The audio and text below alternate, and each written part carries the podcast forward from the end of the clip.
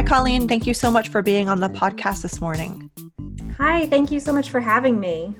So let's dive into the conversation. I want to start um, by having you explain more about what the biopsychosocial model is. So that's how you started your whole story, um, saying that that's you're a proponent of that, or that's that's what you believe in in terms of um, the way that you developed an eating disorder, or just the ways that other people do. So can you speak more about what that actually is?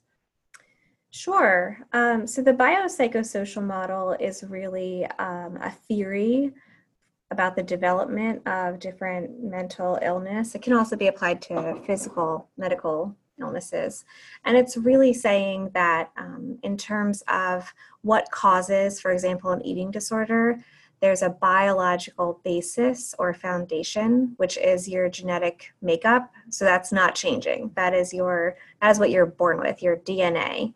Um, and certain genetic makeups make people more prone to certain mental health issues than others.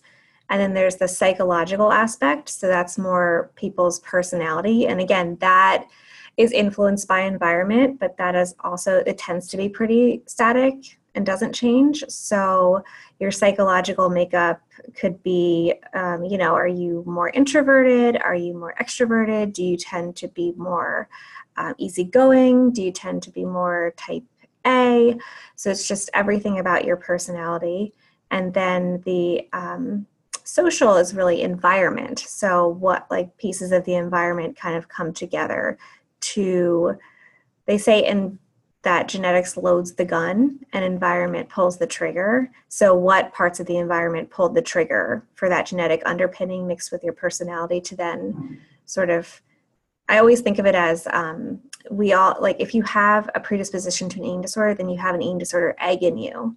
And your as your personality develops maybe it knocks on that egg a little bit. And then as these different environmental hits happen they keep knocking on the egg and at some point the egg's going to crack right? So it's just a way of conceptualizing how that egg cracks into the eating disorder and kind of how it came about to be okay so it's like um, the bio part is if you have a family history potentially or like you were saying just like the genetics of it and then the psychology part is your personality. So you were speaking in your story about just that you were more of a type A child, that you were more introverted, that you were shy.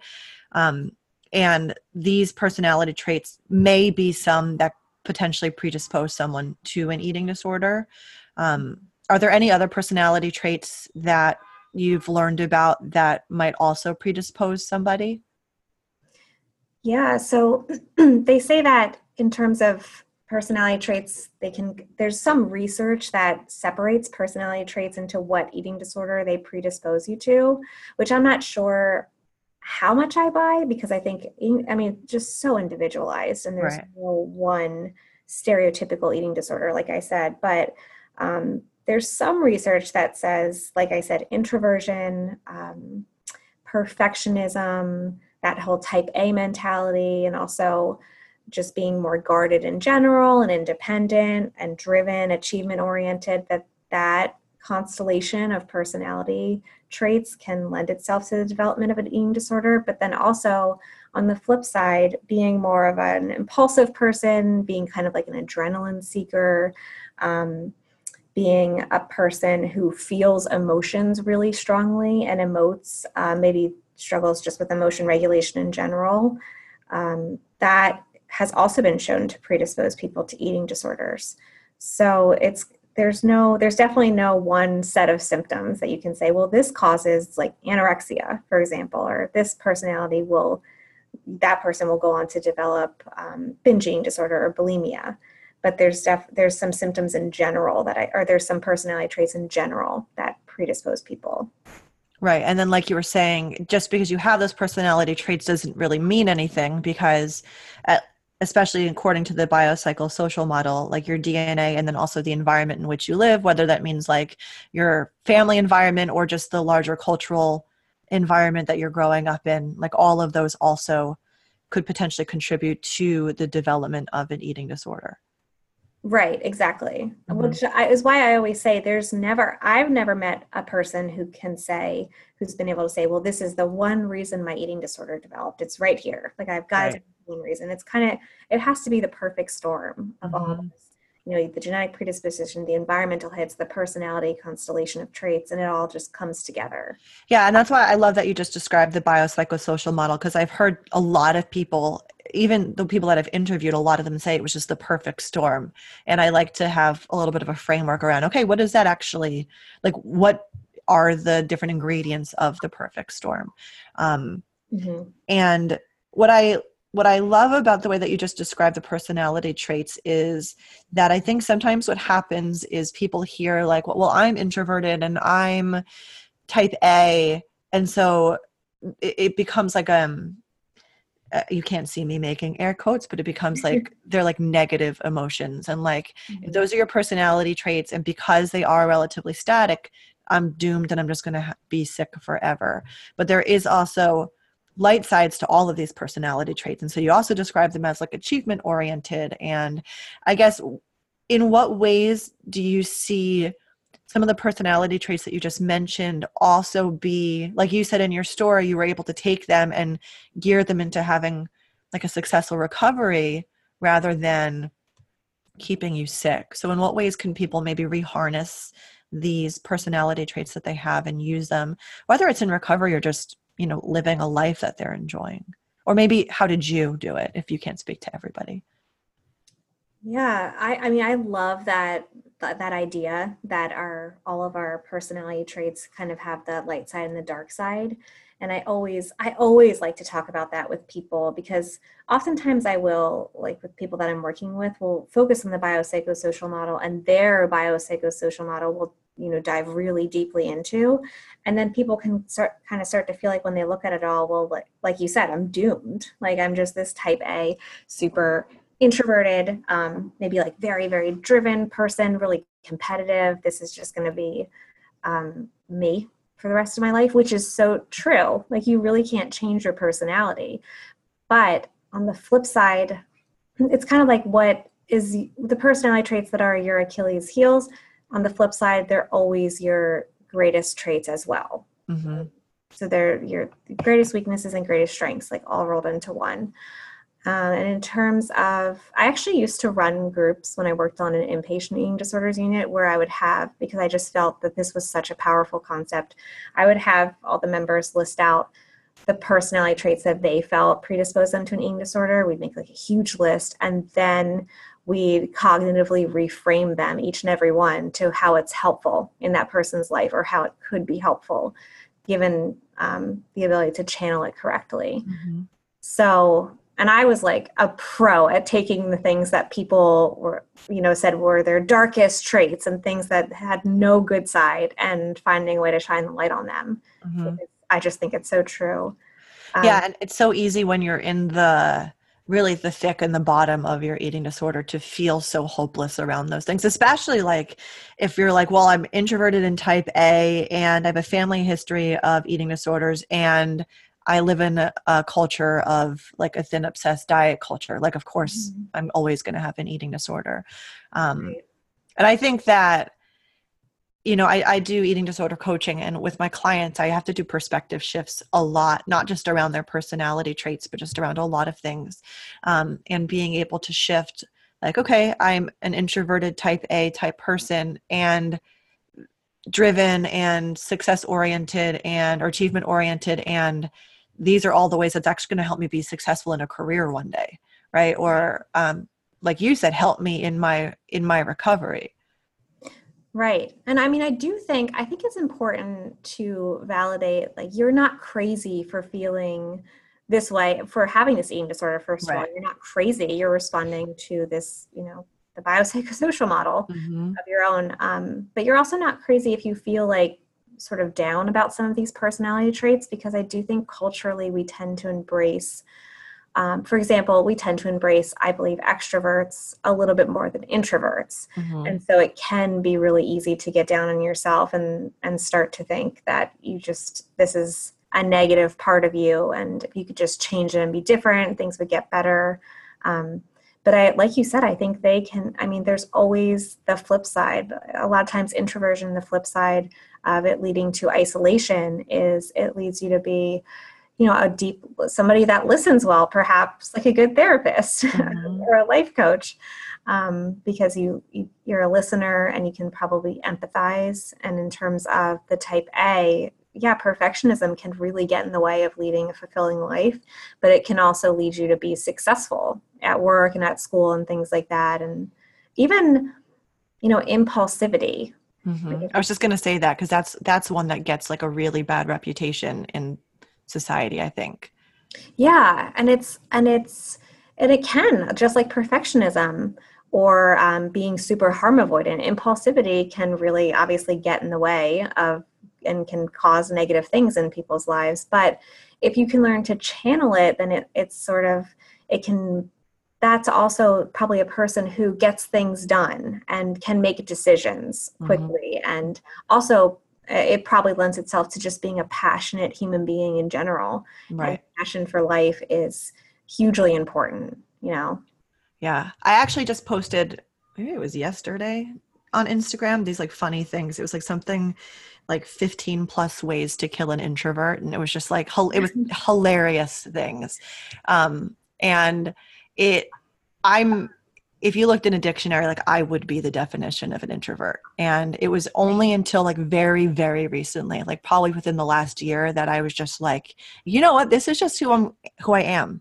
And mm-hmm. i'm not going to try to force myself to be a different way because that was harming me more than helping me. Um, and it's made my life significantly easier to just accept the fact that like i need a lot of solo time. And i don't like loud bright places like i like two best friends on a couch watching television and that's like my dream yes. um and being what'd you say i so relate yeah, I was actually joking with my friend last night because one of her best friends is engaged and we were talking about bachelorette parties. And I was like, My bachelorette party is going to be sitting on your couch, drinking ginger ale, and watching TLC. And she was like, I know that is going to be your bachelorette party. Um, but the idea of just being able to look at what your personality traits are and accept the lightness of the, and honestly success, accept the shadow sides of those too. I also know that I could potentially not leave my house for five days if sometimes I don't force myself to because I'm such a homebody. Mm-hmm. Um, but being able to 100% just accept that this is who I am and rather than forcing myself to change and be miserable for it, being able to accept it and actually like relish and enjoy and do things that are better for me. Mm-hmm. Um, has made my life better and it's also made my relationships better because now i'm not forcing myself to go do things that i don't want to do and then be miserable the whole time i'm there. Mm, yes.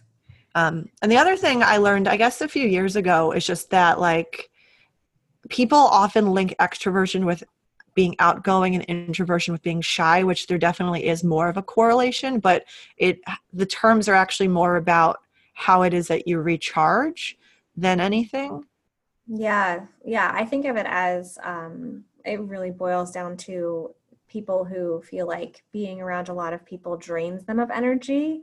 And maybe that can be people who love being around a lot of people, but at the end of the day, it does drain their energy mm-hmm. versus people who acquire energy from other yeah. people. So that's like my husband is a traditional um, extrovert and he will like light up at parties and come home really invigorated and like wanting to just talk. And i can have fun at parties and definitely can talk but i when i leave i'm like whew.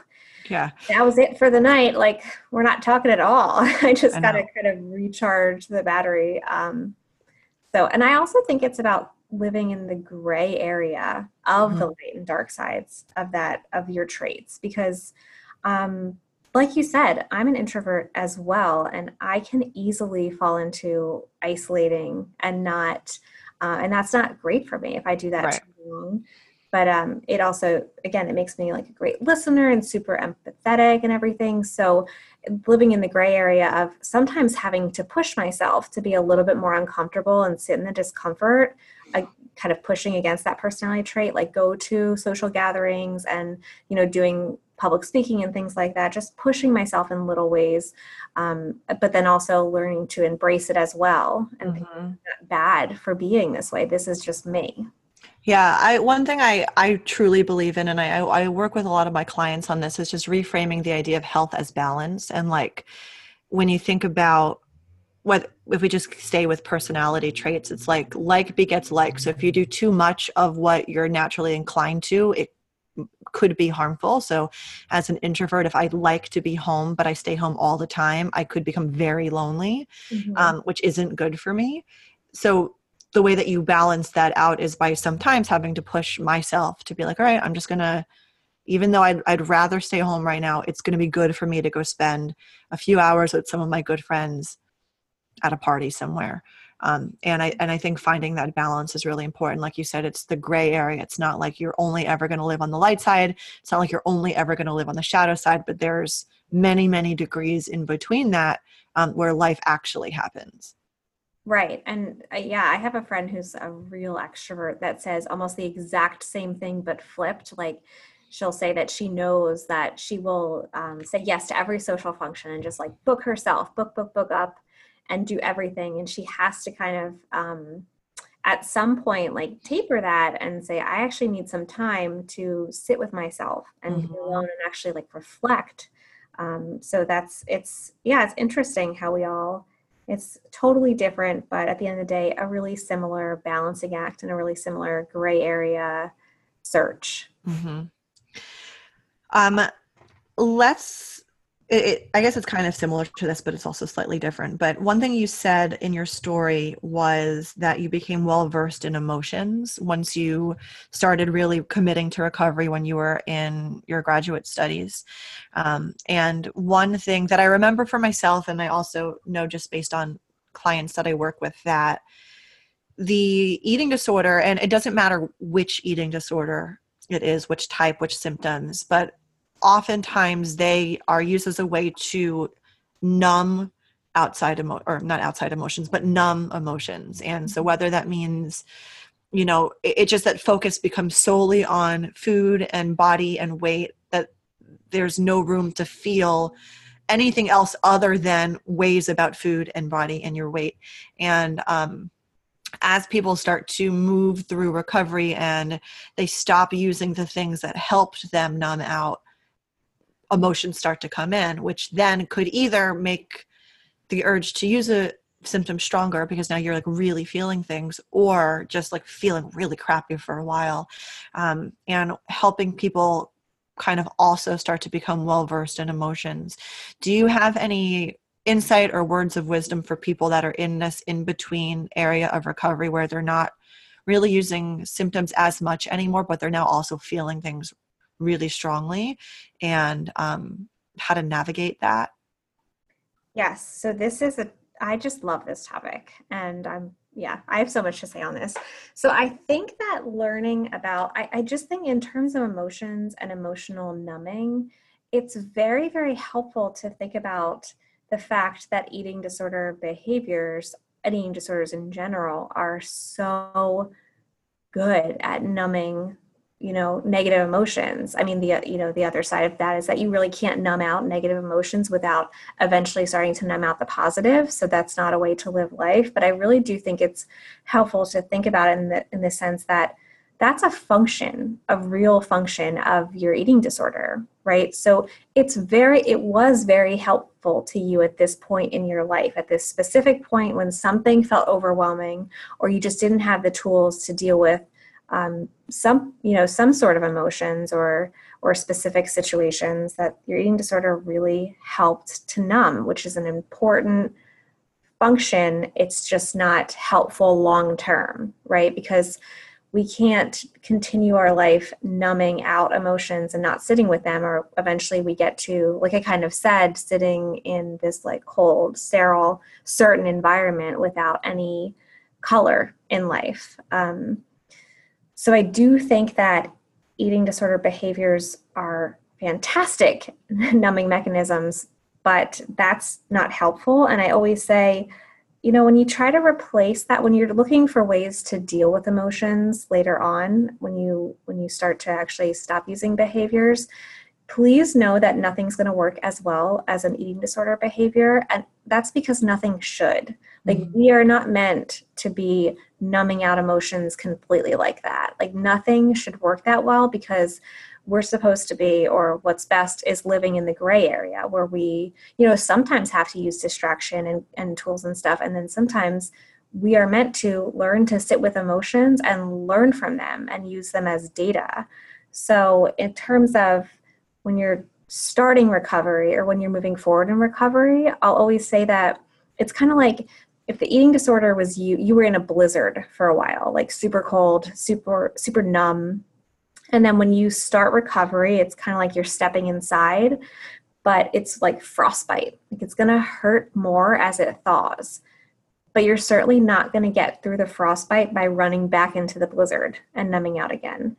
So it's sort of understanding that process and being aware of that and reminding yourself when you're feeling these really difficult things like, wow, I'm going through the frostbite at this time.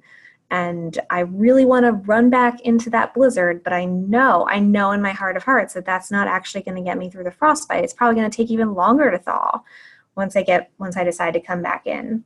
Um, and just remembering something that was helpful for me when I finally started listening to my therapists versus being like an asshole to my therapists.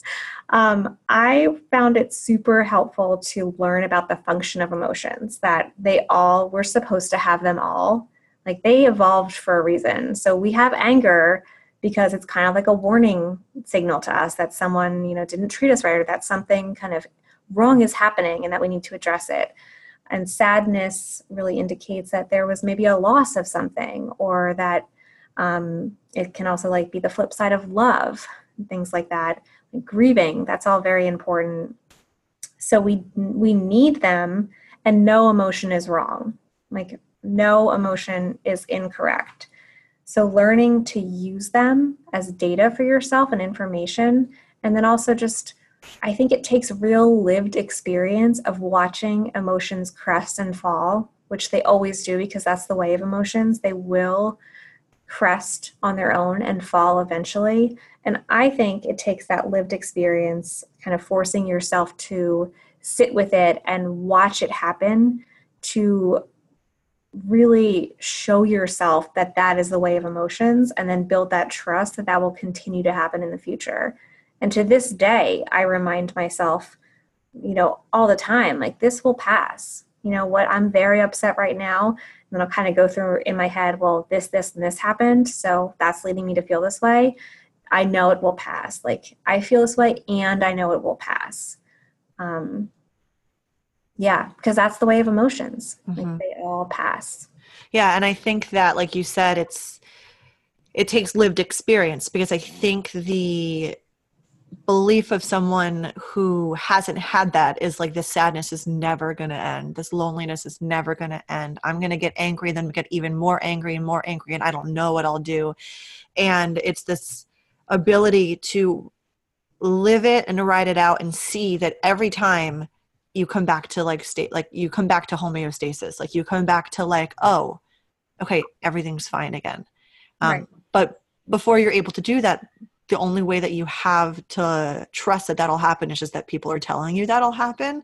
Um, and oftentimes what happens is like we use symptoms because we don't trust that we'll be able to get to that point and we know that those symptoms will get us to that point real fast even if it's almost a facade like it's kind of fakely getting you to that point until the emotions come up again. Um, yeah and i definitely think that that is why recovery in general i think it's involves a huge leap of faith. First yeah. of all that like you know it is better on the other side of this eating disorder that you can get better. So i'll listen to all these people who are saying that. I'll take the leap of faith even if i don't personally believe that or see it that way. And then it takes all these smaller leaps of faith like mm-hmm. okay that emotions will pass that i won't have to actually use the behavior. Like i have to trust this person or this idea and um, sit with it or like leap of faith that I will be able to, you know, eat that food and work through the consequential emotion. Mm-hmm. So it's just a series of, yeah, constant leaps of faith. Right. And it's scary. And like the reason why people like you, and I was like this too, are just like nasty to their treatment team sometimes it's because they're so defensive of this thing that they know is protecting them mm-hmm. that it's scary to have to take that off and be like all right i'm going to trust you to guide me through this because for me it's such a leap of faith. Right. Yeah and it's and it it is it takes being vulnerable and being vulnerable is always scary. It's terrifying. It's meant to be. Like right. that, that is the nature of vulnerability. It's really good for us um, and it is yeah recovery in general is getting vulnerable and learning to take the shell off or come out the blizzard there's a woman in my life named Kobe who's like my main mentor and teacher, and it, it, had nothing to do with recovery. It had to do after recovery, where I started to work with her. And she talks about how so many people even if even if you like think you're numbing out you've let a lot of emotions in and then you're like filled with all of these emotions and then you've got to numb because you don't want to feel how much emotions you've got inside of you mm-hmm. because a mm-hmm. lot of us are so good at letting them in but then we don't let them back out and so she always talks about like letting the emotions flow through you like they come in but then they also have to flow back out otherwise you do become there's just like a storm that's happening inside of you and it's like a pressure cooker Right. And they don't go away. Like they, right. they just like go away if you keep them all inside and kind of compartmentalize and pack down and never address them. Like it's it does take that sitting with them. It's almost like doing the thing that you most are like you're most afraid of is the way to freedom and to being able to live the life that you want. Like just moving forward with yeah, letting the emotions flow through you, mm-hmm. actually feeling all the things that you are just so terrified to feel it's that is key. She um my, my teacher also talks about how she did this um like a coal walking thing once like where there's a lot of hot coals and you've ever seen people people like that follow tony robbins. I think he mm-hmm. always does this where it's a lot of hot coals and you've got to go from one side to the other without burning your feet.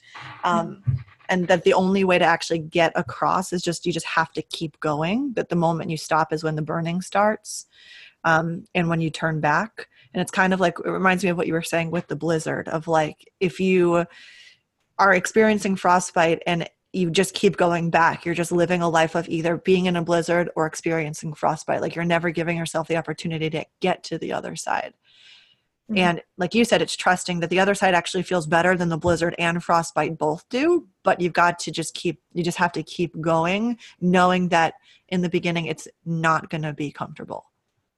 Right. And I think that's sort of why, that's my theory as to why symptom substitution is such a big um, issue when you're yeah. working through an eating disorder. Because if you're not working through it and actually walking through the coal, if you're just um, like if you're getting stuck and not actually doing the work it's it kind of comes out sideways like it'll still they're still there so it'll still go somewhere so it'll come out in a different way maybe than using food or weight but mm-hmm. it, you know it will come out somewhere yeah and i saw that a lot both when i was in treatment and also for a while i was um, a psychology major in school and i had to do an internship at a um, drug and alcohol place and like a lot of the people there suddenly started doing things with their food that they had never done because they weren't using drugs and alcohol anymore. Mm-hmm.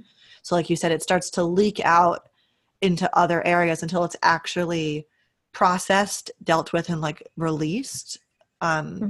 Because it doesn't, it doesn't just go away. It doesn't like evaporate. It it stays there until it's got to go somewhere. Right. And I mean, sometimes processing, because I found myself thinking when I was going through it, like, well, what do you mean, like processing. What do you mean releasing? What does that mean? Give me right. steps. And sometimes it really just mean I mean that is what we have in terms of research.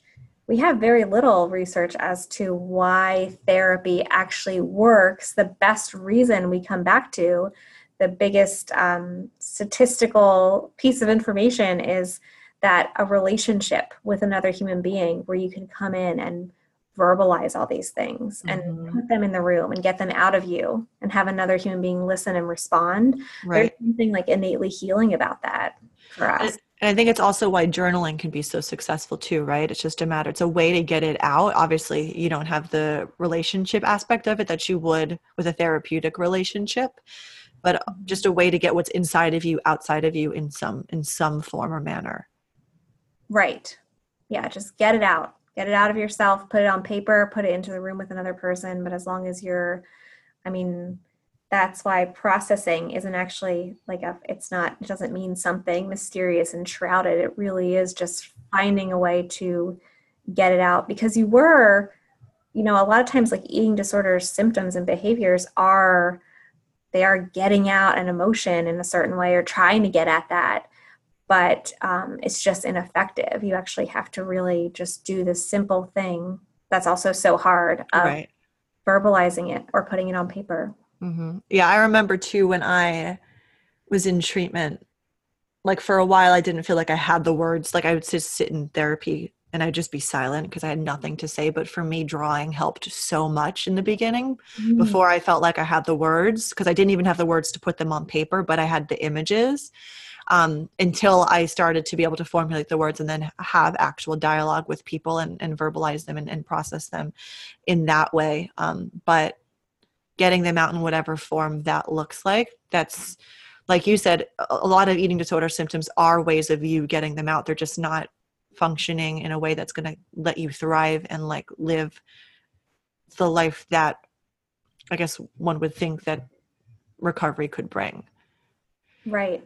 And uh, the, the drawing thing is an amazing idea. And I've every time I use that with somebody, because often, yeah, people often don't have words fail us. Often there's just not words for the experience. Um, sometimes so when i have people draw like a like even just um a like an artistic representation of their eating disorder as it applies to them I I mean I just get chills when I see these drawings because they're always so like they you know oftentimes they do just say so much more than words ever could. Mm-hmm. So that's a mm-hmm. fantastic idea. Mm-hmm. Um, I was doing an exercise once as part of a group that I was in where they had someone like she played music and then there was like one person that moved or danced like what their like their whole history but they weren't allowed to speak. So it's all about speaking it through the way that you were moving. And then there was one person that was like creating a drawing of what they were witnessing this person moving as.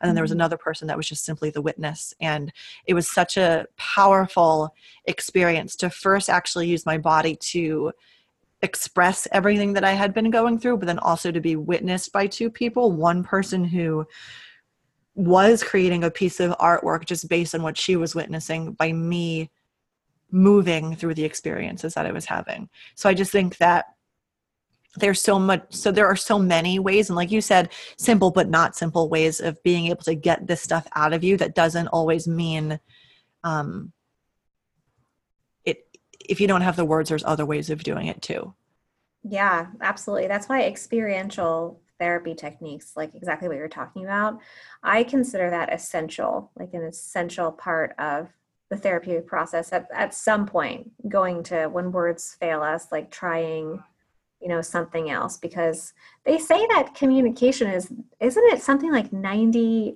nonverbal anyway? Like we are not meant to like get our only communicate through words you know? yeah i mean between body language and just like even just like vocal inflection you're saying so much by either the way that you say it or the way that your body is when you say it that the words don't mean a ton. Because the words a lot of times especially like in terms of emotions they're just labels that someone slapped onto a feeling. But the, what's more important is actually expressing the feeling even if there's not a word that you feel like is appropriate to do it Right. And even you said body body language.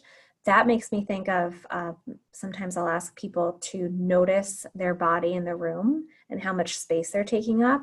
Mm-hmm. And that's, you know, there are no words necessary to when you kind of like come to the realization, wow, I'm scrunching my, when I would sit in the room, I remember just scrunching myself up to be like as invisible as possible. You know, like I had my legs up to my chin a lot of times, or I would like sort of wrap my legs repeatedly around each other, like get them really twisty and just get all scrunched up. Um, so I do think that, yeah, body language and sitting with that and sort of learning to understand it, that's all, it's huge.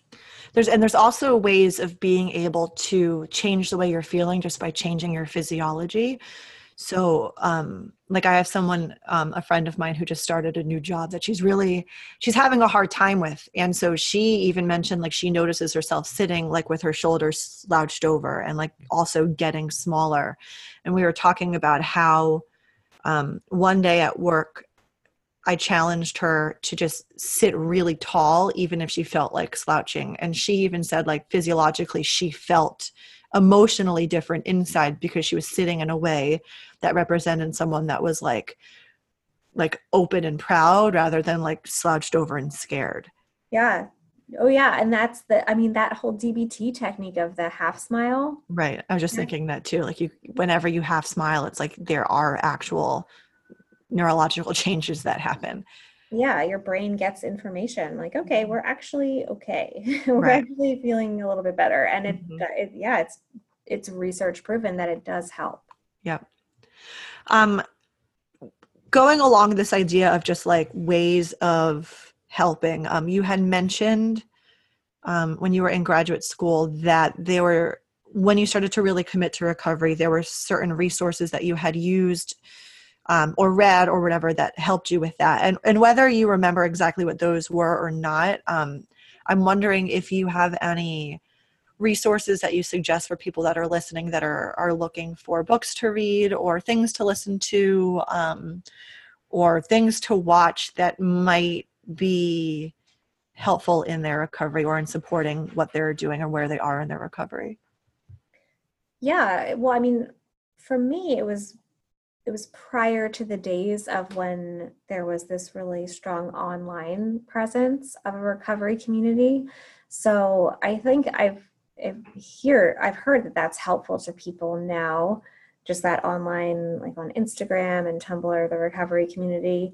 I found more blog type resources to be helpful, like Project HEAL's blog, I think is where I got that idea that, or I think listening to the, the two founders' stories of using their struggle as their inspiration and, you know, finding higher purpose in your life and everything. I think that that was what inspired me to think, well, there could be higher apples on the tree than just weight and food. And let me see if I can start reaching for those, which was essential, like I said, to my recovery process.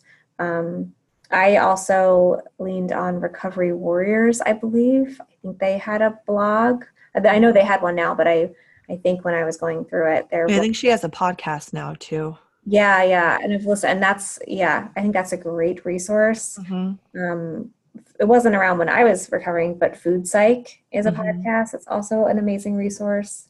I found the book Life Without Ed super helpful. Um, I found, I also used when I was farther along, there's a cookbook called Food to Eat that is was created by an eating disorders dietitian and somebody going through recovery. So it, it provides like really nourishing recipes and then also like almost dialogue against any eating disorder thoughts that might come up like in there um, in the actual cookbook mm-hmm. which I thought was awesome. I found that helpful. Um, yeah, there's so many different resources now, though, and so many books. I always recommend Carolyn Costin's Eight Keys to Recovery, mm-hmm. the workbook and the book, just because I think that's an amazing resource as well. Yeah, I agree with all of the ones that you named. I think I also I'm trying to remember the other ones that I read when I was in recovery that I liked. I liked uh, Eating in the Light of the Moon Mm-hmm. I thought that was a good one. And I'm just someone I think in images. So, like, archetypes and like story and things like that help me. It's just the way that I process things. So, uh, that's one of the reasons why I really liked that book. Um, and then I also liked the book Appetites. Mm-hmm. Yeah, um, that was a great one. And I'll I'll put links to all of these in the in the notes. But when I was in recovery too, I or when I was like really actively in recovery, I don't like Instagram wasn't even created yet. I'm pretty sure that didn't exist. So, mm-hmm. um, but now there is Instagram and there are things like that. And, and, you know, I actually think, do you post something this morning that was just like, you, I think you shared something this morning that was countering common things. And it was, you said something about like cleaning up your social media feed or something like that in it, didn't you? Yeah. Was that this morning? Yeah, because I think that, um, yeah, really sitting with yourself and getting honest about what's helpful versus what is maybe just keeping one foot in the eating disorder. Because even some of the online, like quote unquote, recovery resources can be triggering most likely to depending on where you are in your process so i think getting honest with yourself and unfollowing obviously like Fitspo accounts and things that are just blatantly unhelpful but also right. any recovery accounts that you're not finding you're finding more harmful than helpful and um, in terms of other resources like getting honest with yourself i always i recommend I really recommend not reading eating disorder memoirs mm-hmm. when you're going through recovery. So, if you're doing that, kind of getting honest with yourself, is this helpful or is this me just sort of finding a way to keep one foot in the eating disorder by like right. sort of reveling in this misery, if that mm-hmm. makes sense? Definitely. And I think it's interesting social media has now made it so interesting and like there are there are so many accounts that I look at on Instagram that I'm like, this, these are awesome. Like this, such positive messages. I love what they're saying. Um, but then there's also accounts that are claiming to be recovery accounts that I look at that I even unfollow. I'm, and it's not that it affects me in a way that makes me want to use an eating disorder symptoms. And I'm just like, this doesn't need to be in my field. Um, mm-hmm. And I think that they're, I remember when I was like newly in recovery, just like being fascinated by other people's eating disorders, but that that wasn't actually helping me at all. So, like you're saying, the whole memoir thing of just really taking responsibility for what you're allowing into your field and getting honest with yourself about what's not actually serving my recovery. Is it serving my eating disorder or my recovery? Right. And it's kind of, it does get complicated in terms of which of these accounts are it's individualized what's totally mm-hmm. i i struggle to um like recommend accounts most of the time because even the really big you know body positive or recovery based accounts oftentimes there there'll be like, like some random posts here and there that i think i you know can see how that would be really un like you know before and mm-hmm. after pictures. I personally feel very strongly that that is not helpful. I know i agree with you. Yeah it's just an unhelpful um, perhaps it's helpful to the person but i question that most of the time. And it's unhelpful to this you know society in general. And if you're putting it out there in a public way you have to think about well what does that perpetuate um, and if you're viewing it like what is that you know stirring up in me? And is that helpful to me? Or is it actually just sort of again keeping one foot in the eating disorder or kind right. of bringing yourself to that place? And like you said it's an individual thing. You know i noticed the other day i was just like looking through random like recovery hashtags and how like every single recovery hashtag is just plates of food and i almost like wanted to write instagram and be like there are other people like putting recovery hashtags out that are showing just like what amazing lives they're living now. And they're like on vacation and they're having fun with people and there's all of these other things. But when they like choose their top post like i don't know what the algorithm is but i just want to be like just like you said like before and after pictures. I understand that there's a large accountability piece. I think a lot of people use their instagram as an accountability thing. But the benefit of just seeing what people are eating all the time. Yeah. Yeah. I, yeah. I've definitely looked at the hashtags before and been like, wow, there's so many like beautiful smoothie bowls and, you know, just beautiful plates of food, but there's so much more to recovery and to living a, a full, colorful life than food. Right. That is huge, but there's so many other huge things in there as well. Yeah. So, I mean, and like you said, it's individual. Maybe that does help people. It's just a matter of you know if the people that are listening it's just really like you said getting honest with yourself. Is this is this helping my recovery or is this is this keeping me one foot with my eating disorder? You know am i fascinated by looking at what other people are eating because it's motivating me to try new foods? Or is it for the sake of comparison? You know just having to i think a lot of recovery is having to get honest with yourself. And that's hard because your eating disorder the eating disorder side of you is telling you that honesty is one thing and then the recovery side of you is telling you that honesty is something else but um, just using social media wisely mm-hmm. yes um, so i want to move into you so obviously now you're um, even though you originally weren't intending on doing clinical stuff. You're a clinical psychologist, right? Yes. And you had mentioned in your story that when you felt ready, you started to like see eating disorder clients and you you spoke about you know people who have been through something and then they want to go back and help and they run into the fire with buckets of water. Um, and that's something that i definitely personally you know what i do now is definitely from that desire of being able to help other people through what i've been through. Um, and i think that that's true for a lot of people. Like a lot of the people i interview on this podcast are aspiring to be an eating disorder nutritionist or an eating disorder therapist. Um, and at the same time i think that there's oh, there's a need to do it skillfully. So like i was telling you when i first got my life coaching certificate my level one certificate i tried to be an eating disorder coach and i just was not ready and it wasn't helpful for me and it wasn't helpful for my clients. So i stopped working with people with eating disorders until i felt ready. Um, do you have any uh, advice for people who are in recovery that have the desire to go into the helping professions for other people in recovery? Like what does it what does it mean to be ready? Or like when did you feel ready? Or um, any other advice that you might have? Yeah i mean i think that this is a fascinating fascinating topic that we it, it almost gets very sticky. Like i think people in the eating disorder community like sort of shy away from talking about this because it does it gets sticky um, it's individualized it brings up the recovered versus recovering debate um, but it's inevitable. I mean i believe we need to talk about it because there's some statistics that say 80% of eating disorder professionals have had a history of disordered eating themselves. Mm-hmm. So we need to be talking about well, what does it look like to be ready to help people? Like, how can we use that to actually help people?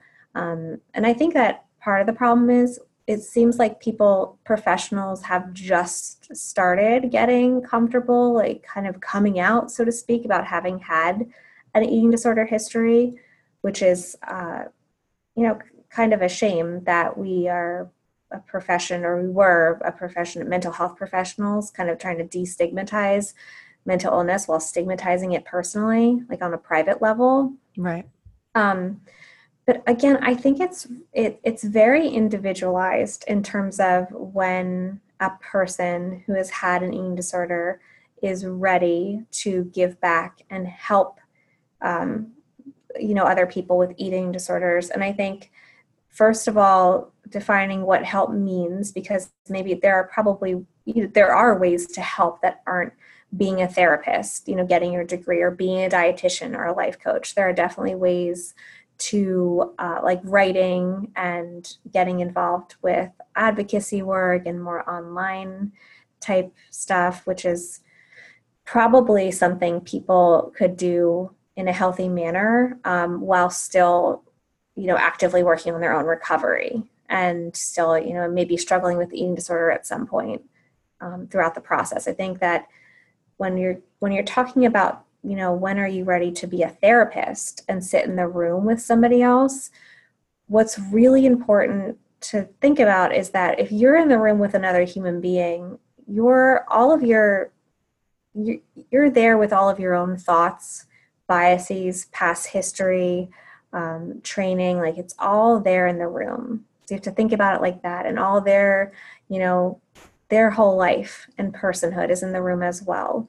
So it's kind of like well how how is your stuff going to interact with their stuff? And do you think that it's going to be in a way that's helpful to that person? Or do you think that your stuff is going to be so you know kind of taking up so much of the room either like subconsciously in your mind or i've heard of therapists like really disclosing a lot in therapy and the client starting to feel like they had to be therapist. So is it going to take over the room in any way? Or are you going to be able to hold space for that person? Because um, like i said i in terms of me and my role as a psychologist i take it very seriously that it's about the other person and that I'm not um, interested in bringing in my own story in any detailed way um, because I don't believe in taking that space from that person. I think part of the healing part of therapy is being in the room with somebody and allowing it to be their time, their space, you know, really uniquely devoted to them and their story. So it's getting honest with yourself about are you going to be able to do that? You know, are you going to be able to sit with people and not be at the very basic level triggered? Right? Um, like, are you going to be able to hear about specific behaviors in detail and sort of in a way that's not clouded by your own thoughts and emotions in the moment respond appropriately and help? I just think there's there's a whole saying we can only take people as far as we've gone.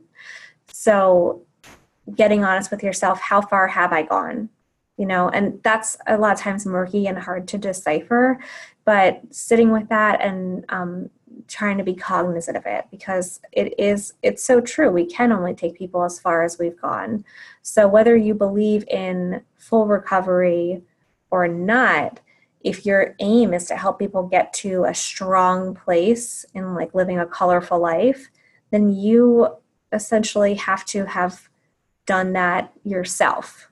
Um, so I, I, don't think there's any specific number of years or anything that I can say. Sure. This, this, is the number of years you have to have been in recovery to help other people. But um, I think being in your own therapy would be good data because when you're in therapy, and maybe you've been in therapy for a while, if you have the privilege of being able to go to therapy, that is. Um, becoming aware of when it stops sort of it stopped being about uh, the eating disorder and food and weight and you've gotten to more like root things and you've you're using therapy on this like very deep level and you're no longer actively struggling with behaviors.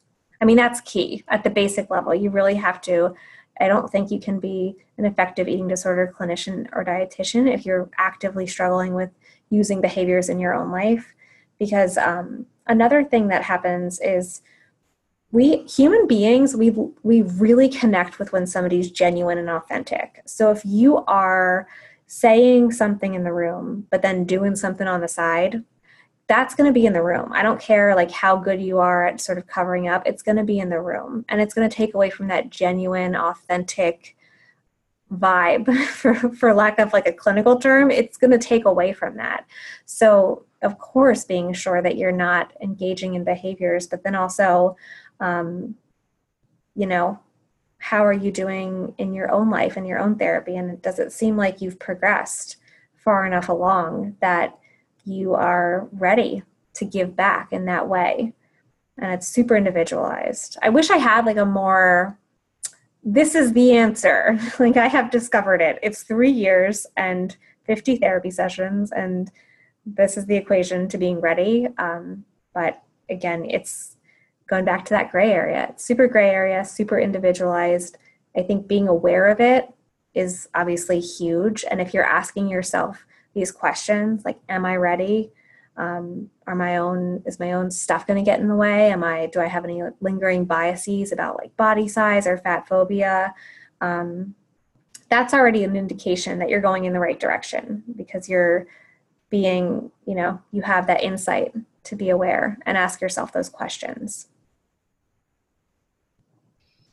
Yeah, I think two things that you said in particular. Um, one of them, I don't know if you really just mentioned it now, but in your story, you kept talking about um, just like being able to be empathetic and how your your history with an eating disorder allowed you to be able to be empathetic. And I remember when I was first starting out as a coach, when I actually wasn't ready to work with eating disorder clients, um, or not even just as a coach, but I just remember like in my recovery process, it went from like having an eating disorder to being really jealous of people that got to use their behaviors because I wasn't, to mm-hmm. then being not jealous, but like annoyed and frustrated that people were using, like, there was no empathy. I was just like annoyed to then and eventually it got to empathy like being able to be empathetic but also not swept away by it and like you said being able to hold space for someone to share their story without you taking up space, whether it's verbally or energetically, with your own story and your own stuff, um, I think is important. And I think that you know in the coaching program that i did the i did a level one certification and then i'm almost done with carolyn costin's eating disorder specific coach training mm-hmm. and she talks about and a coaching is a little bit different than therapy in this way but that as a coach you only share first of all things that are going to be helpful to your client but no matter what you've got to show up knowing that this person's eating disorder is different than yours was mm-hmm. and just because one thing worked for you or this thing you did this and it helped you i mean you can't let your past cloud the way that you are showing up for the individual and I think until you're able to get to that point, um, there's still maybe more digging to be done on your end. Right. And something you said kind of reminds me of um, another belief that I have about when you're ready. That I know this sounds kind of weird, but when you're at the point where you're like less interested in your the struggle part of your story and maybe like less um, passionate about even sharing it and you're at the point where you're just um, really like living a lot of the time in the moment and very future focused i kind of think that tends to be a really great indicator that there's been a lot of healing that's happened. Um, and like i've had people tell me you know i'm i'm just finding myself like bored with the um, with all the reading about eating disorders and listening to like the podcast and engaging in the online community. Like i'm almost feeling like i'm ready to um, not do as much of that and start doing like filling my time with other things.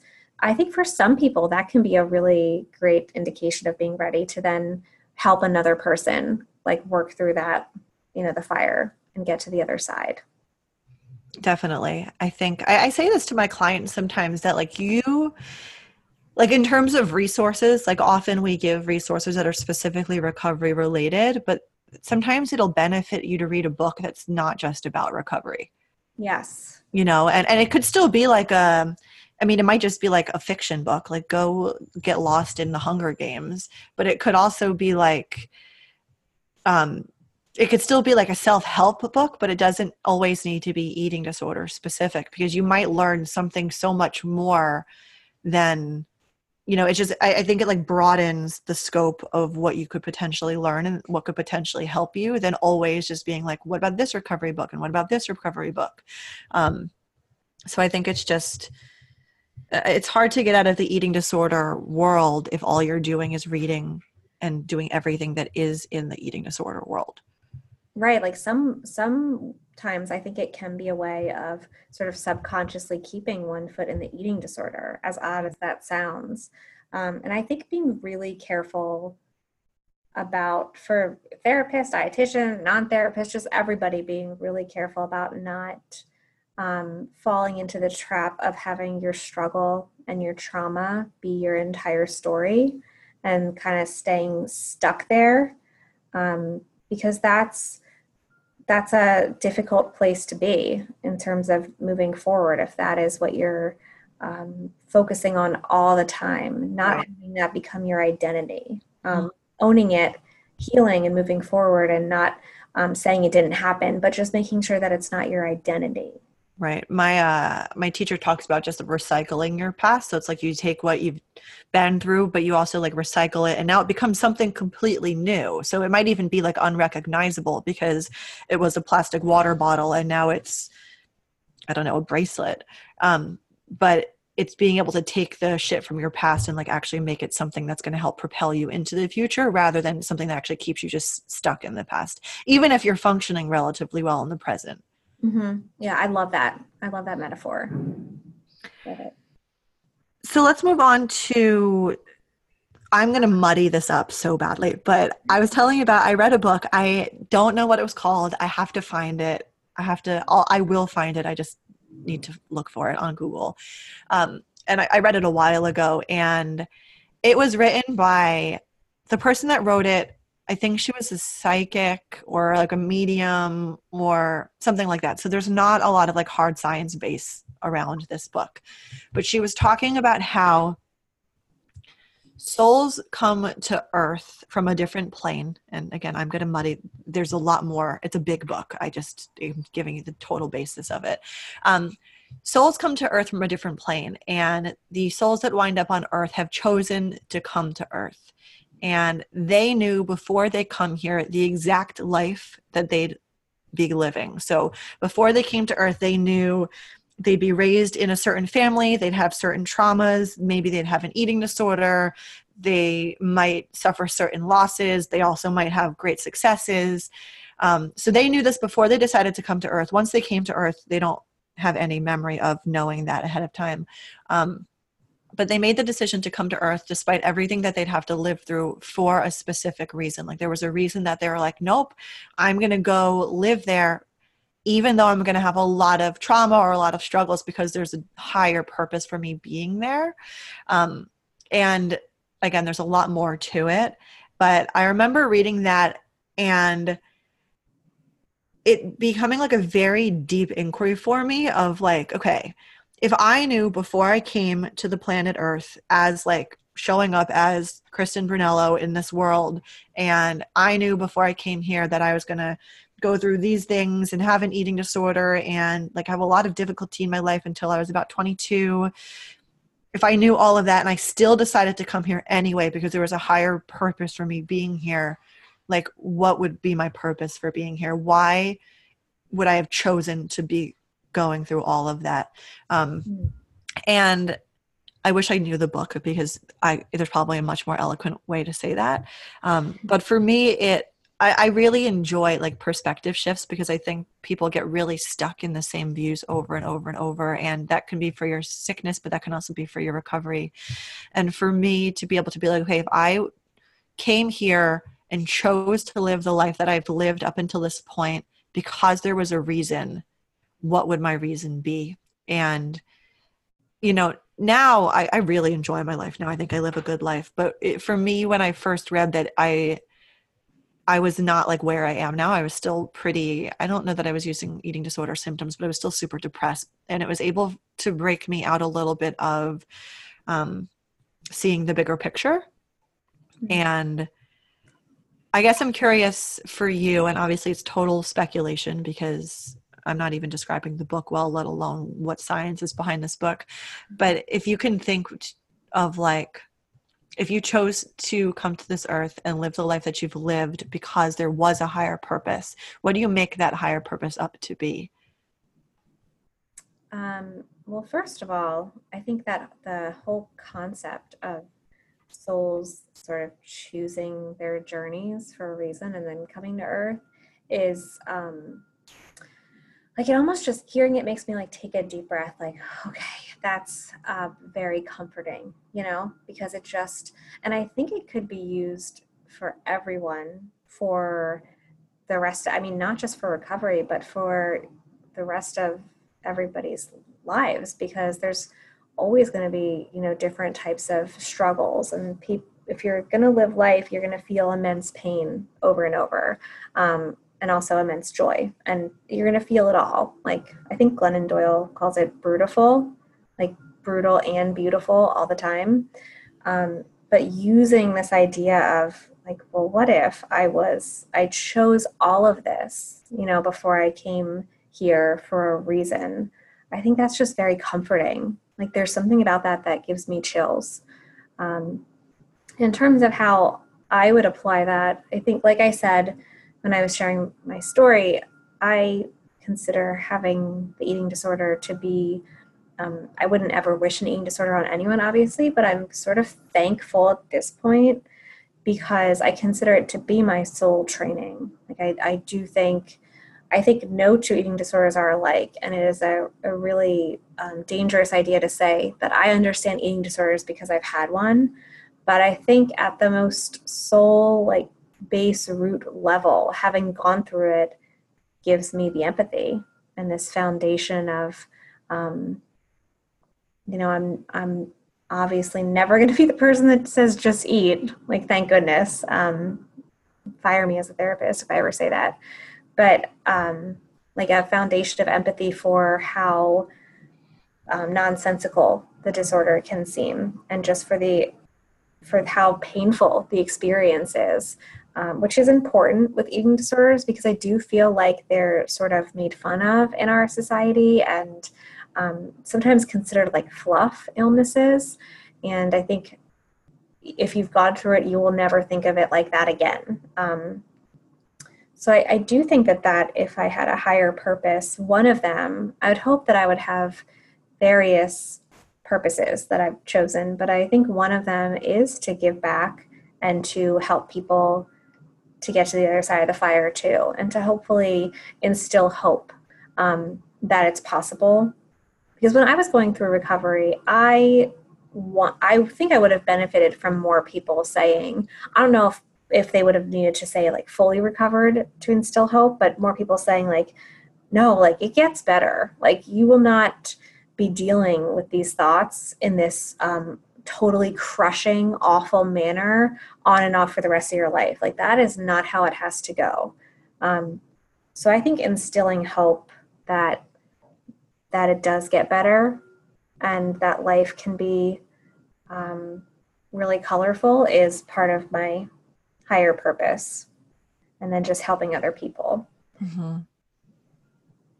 yeah i love i think that like sometimes people when they think about like what their higher purpose is it sounds like a very like big idea and they and they think it it's like almost like a destiny thing and i what i like about the way of conceptualizing it this way like it was your choice to be here and live this life is it because it, it puts the control of what your higher purpose is back in your hands Mm-hmm. And it's one of the things I like about the Viktor Frankl quote. Um, like, if you're going to find meaning in life at all, you need to find meaning in your suffering.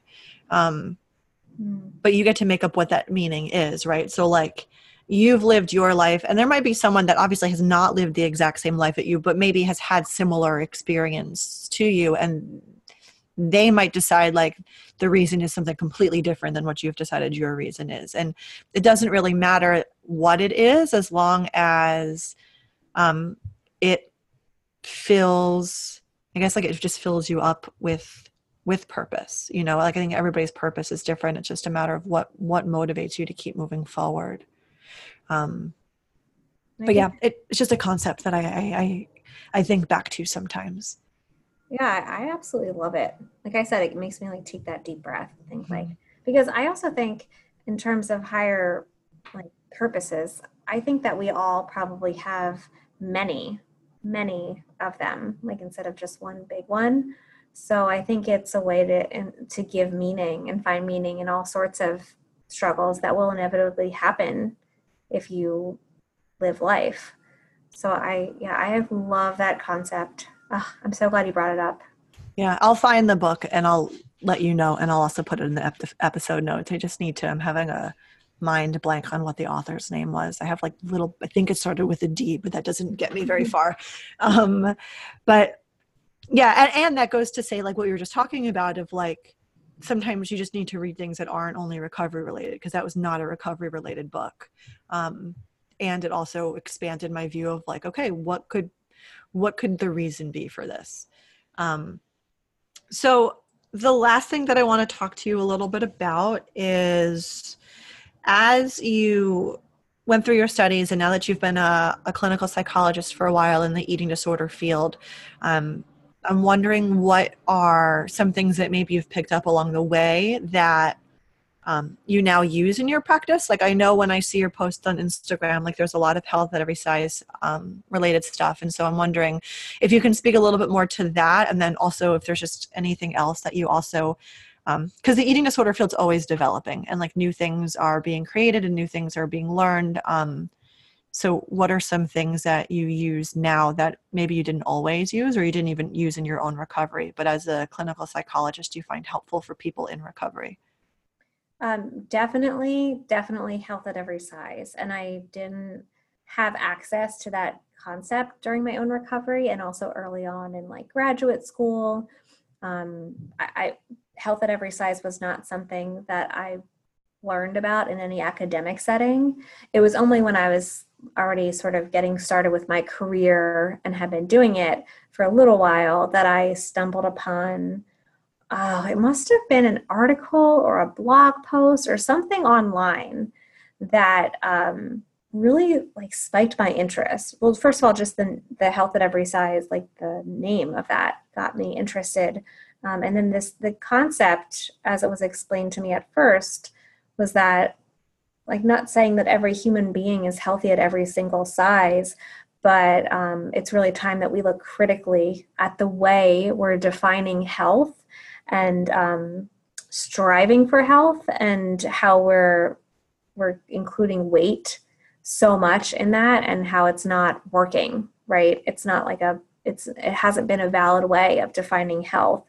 So really saying that every human being has the right to pursue health in a weight neutral manner and when i when i like ordered the book linda bacon's book and really started um, researching it it just all kind of clicked in and suddenly it made the work that i was doing with people a lot more it just felt better. Like there wasn't that a lot of times I had this like almost icky feeling of well I'm teaching this person these skills and I'm trying to help them like reject these thoughts while also understanding that a lot of it has like a basis in our culture and societal messages.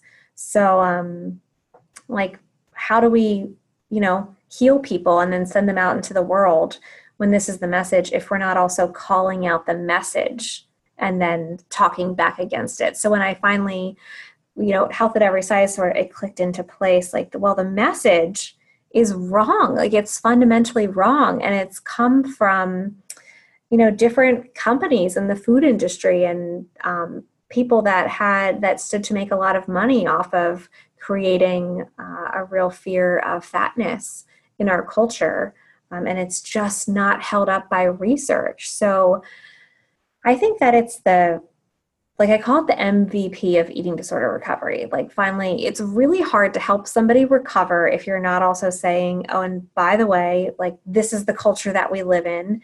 And this is how um, we're calling it out because it is, it's based on these falsehoods. And um, and yeah and continuing along in that way and more of a weight neutral approach and i think previously eating disorder treatment had a lot of and unfortunately because of managed care it still does like a lot to do with things like bmi and weight ceilings and weight floors um, and so i think a lot of times we ended up colluding with the eating disorder voice by i've heard of um, past dietitians telling people not to that they had like a set point weight and they didn't want them to go past that set point weight um, which is totally colluding with the eating disorder voice. I've also heard of therapists maybe saying like don't worry i won't let you get fat. So it's kind of like well if you really sit and think deeply about that how are we going to help people recover from something while also saying but by the way fear the very thing that you're fearing. Like keep fearing it but um you know get better. Like that just doesn't that that doesn't click into place. Like that doesn't make sense. So learning about health at every size was huge and i use a weight neutral health at every size approach with everybody that i work with and i also strongly believe in um, just social justice work around these issues and getting out there and advocating in whatever ways that we can because um, I think the more once you see it, you can't unsee it. And then it becomes like maddening. Like, well, I have to do something. Like, I can't just sit in this culture and just, you know, not address and not call out this the fat phobia that's all around me and that is really, you know, killing people at the end of the day. Because the research shows that weight stigma harms people's health far more than any, um, you know, BMI number ever will. So, yeah, in terms of your question, that was a very long winded answer, but health at every size was definitely a game changer as I moved forward in my practice. I think that what I like that you just said is like once you see it, you can't unsee it.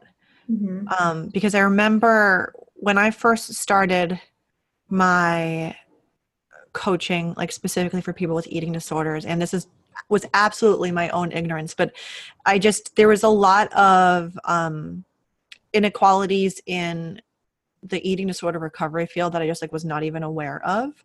Mm-hmm. And then the moment I it was brought to my attention, like you said, it's like I can't not see it anymore when I read things, even if they're like specifically they might be recovery related things, but they're written in a way that totally negates large parts of the recovery population. Um, Mhm. and I think that, like you said, that this is just it's it's a very refreshing to me it feels very refreshing in terms of eating disorder treatment of taking the number because i remember when i was in treatment like i don't think health at every size was around yet either and it was so numbers based. And and because of that people either weren't getting the care that they needed or they were being forced to leave treatment even though they still needed more care. And um, insurance companies were saying yes and no to people based on like entirely r- ridiculous treatment standards.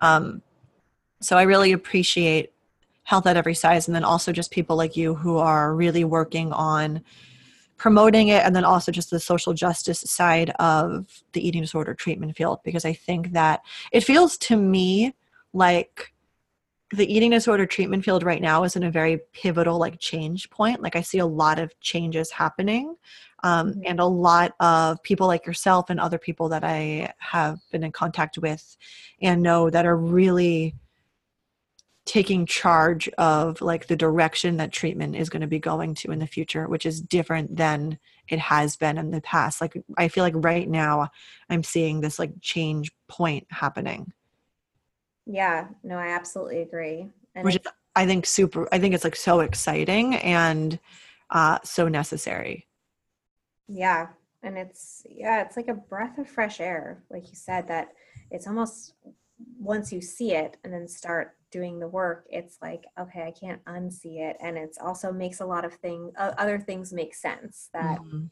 um, like we as a field we focus there's uh, i don't know what the statistic is i can't remember but the, the majority of our research is on anorexia when that's not um, the most common eating disorder that's actually one of the more uncommon eating disorders so Right. why are we focusing so much on it why is there a stereotype that only young um, small caucasian females get eating disorders well if you look at it from the social justice lens our research comes from inpatient treatment facilities because that was that's just the um, a convenient place to get people from. So the research comes from these places that um, managed care accepts, and that a lot of times um, doctors and family members and people have noticed that the person's struggling um, when there's all these other people that because of fat phobia or specific stereotypes just fly under the radar and go unnoticed but are struggling immensely